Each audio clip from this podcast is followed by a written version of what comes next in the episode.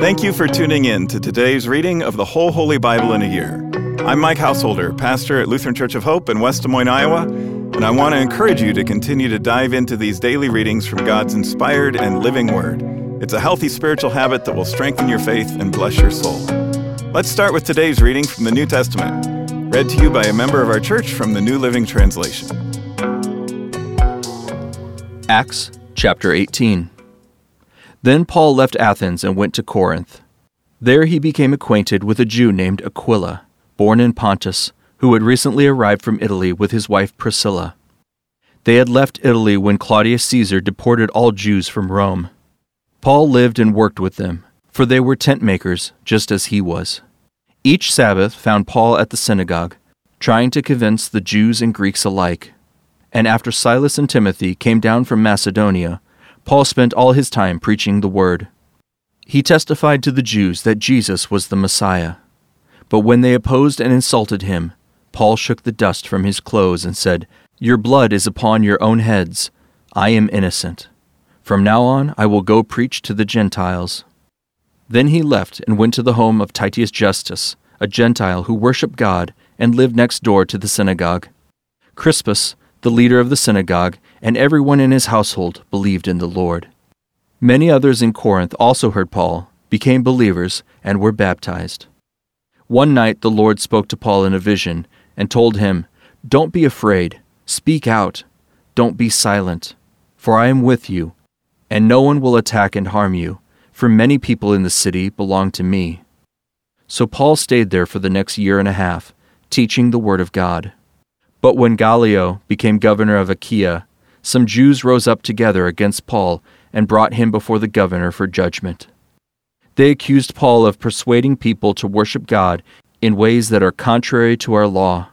But just as Paul started to make his defense, Gallio turned to Paul's accusers and said, "Listen, you Jews, if this were a case involving some wrongdoing or a serious crime, I would have a reason to accept your case.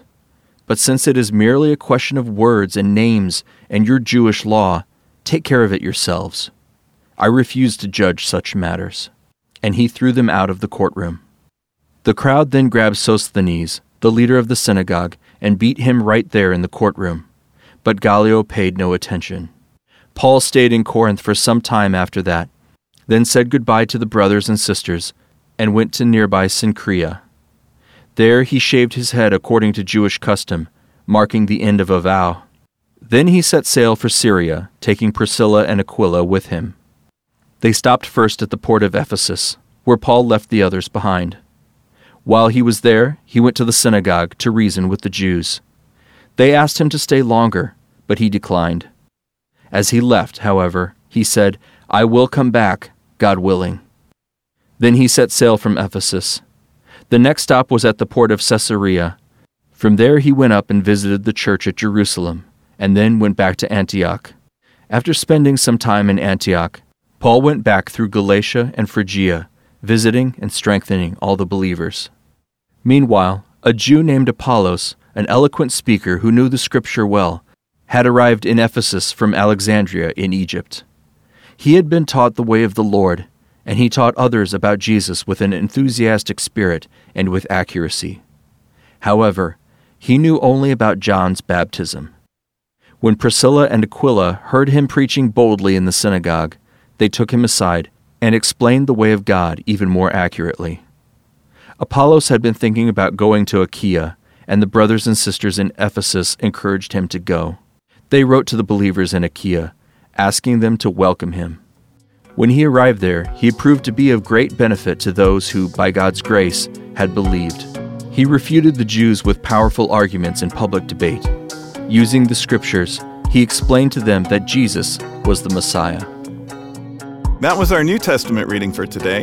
To learn more and better understand these daily Bible readings, join us for worship at Hope on weekends, where we'll preach on the assigned readings from the previous week, and tune into my weekly podcast, Pastor Mike Drop Live, for a more in-depth discussion the passages from Scripture that we're reading.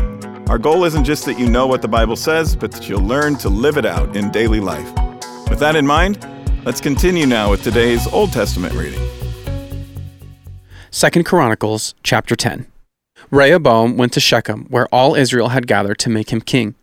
When Jeroboam, son of Nebat, heard of this, he returned to Egypt, for he had fled to Egypt to escape from King Solomon. The leaders of Israel summoned him, and Jeroboam and all Israel went to speak with Rehoboam. "Your father was a hard master," they said. "Lighten the harsh labor demands and heavy taxes that your father imposed on us. Then we will be your loyal subjects." Rehoboam replied, "Come back in three days for my answer." So the people went away. Then King Rehoboam discussed the matter with the older men who had counseled his father Solomon. "What is your advice?" he asked. "How should I answer these people?" The older counselors replied, "If you are good to these people and do your best to please them and give them a favorable answer, they will always be your loyal subjects." But Rehoboam rejected the advice of the older men and instead asked the opinion of the younger men who had grown up with him and were now his advisors. "What is your advice?" he asked them. "How should I answer these people who want me to lighten the burdens imposed by my father?" The young men replied, "This is what you should tell the complainers who want a lighter burden. My little finger is thicker than my father's waist. Yes, my father laid a heavy burden on you, but I am going to make them even heavier. My father beat you with whips, but I will beat you with scorpions." Three days later, Jeroboam and all the people returned to hear Rehoboam's decision, just as the king had ordered. But Rehoboam spoke harshly to them, for he rejected the advice of the older counselors and followed the counsel of his younger advisors. He told the people, "My father laid heavy burdens on you, but I am going to make them even heavier. My father beat you with whips, but I am going to beat you with scorpions." So the king paid no attention to the people. This turn of events was the will of God, for it fulfilled the Lord's message to Jeroboam, son of Nebat, through the prophet Abijah from Shiloh. When all Israel realized that the king had refused to listen to them, they responded, "Down with the dynasty of David! We have no interest in the son of Jesse. Back to your homes, O Israel. Look out for your own house, O David." So all the people of Israel returned home. But Rehoboam continued to rule over the Israelites who lived in the towns of Judah. King Rehoboam sent Adoniram, who was in charge of forced labor, to restore order, but the people of Israel stoned him to death. When this news reached King Rehoboam, he quickly jumped into his chariots and fled to Jerusalem. And to this day, the northern tribes of Israel have refused to be ruled by a descendant of David. Chapter eleven. When Rehoboam arrived at Jerusalem, he mobilized the men of Judah and Benjamin, one hundred eighty thousand selected troops, to fight against Israel and to restore the kingdom to himself. But the Lord said to Shemaiah, the man of God, "Say to Rehoboam, son of Solomon, king of Judah, and to all the Israelites in Judah and Benjamin, 'This is what the Lord says. Do not fight against your relatives. Go back home. For what has happened is my doing." So they obeyed the message of the Lord and did not fight against Jeroboam.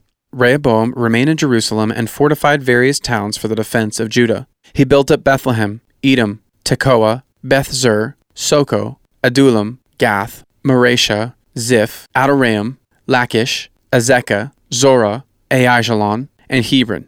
These became the fortified towns of Judah and Benjamin. Rehoboam strengthened their defenses and stationed commanders in them, and he stored supplies for food, olive oil, and wine.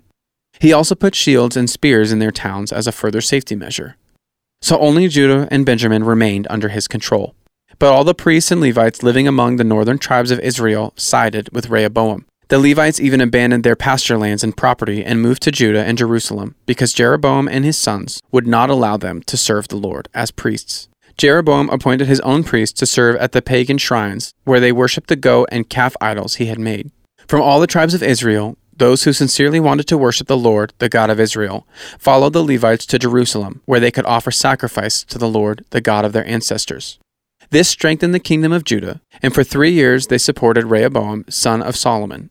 For during those years they faithfully followed in the footsteps of David and Solomon. Rehoboam married his cousin Mahalath, the daughter of David's son Jerimoth, and of Abihail, the daughter of Eliab, son of Jesse. Mahalath had three sons, Jeush, Shamariah, and Zaham. Later, Rehoboam married another cousin, Maacah, the granddaughter of Absalom. Maacah gave birth to Abijah, Achaia, Zizah, and Shalomith. Rehoboam loved Maacah more than any of his other wives and concubines. In all, he had eighteen wives and sixty concubines, and they gave birth to twenty-eight sons and sixty daughters. Rehoboam appointed Maacah's son Abijah as leader among the princes, making it clear that he would be the next king. Rehoboam also wisely gave responsibilities to his other sons and stationed some of them in the fortified towns throughout the land of Judah and Benjamin. He provided them with generous provisions, and he found many wives for them. Chapter twelve. But when Rehoboam was firmly established and strong, he abandoned the law of the Lord, and all Israel followed him in this sin. Because they were unfaithful to the Lord, King Shishak of Egypt came up and attacked Jerusalem in the fifth year of King Rehoboam's reign. He came with one thousand two hundred chariots, sixty thousand horses, and countless army of foot soldiers, including Libyans, Sukites, and Ethiopians. Shishak conquered Judah's fortified towns and then advanced to attack Jerusalem. The prophet Shemaiah then met with Rehoboam and Judah's leaders, who had all fled to Jerusalem because of Shishak. Shemaiah told them, "This is what the Lord says, you have abandoned me, so I am abandoning you to Shishak." Then the leaders of Israel and the king humbled themselves and said, "The Lord is right in doing this to us." When the Lord saw their change of heart, he gave this message to Shemaiah: "Since the people have humbled themselves, I will not completely destroy them and will soon give them some relief. I will not use Shishak to pour out my anger on Jerusalem, but they will become his subjects, so they will know the difference between serving me and serving earthly rulers." So King Shishak of Egypt came up and attacked Jerusalem. He ransacked the treasuries of the Lord's temple and the royal palace. He stole everything, including all the gold shields Solomon had made.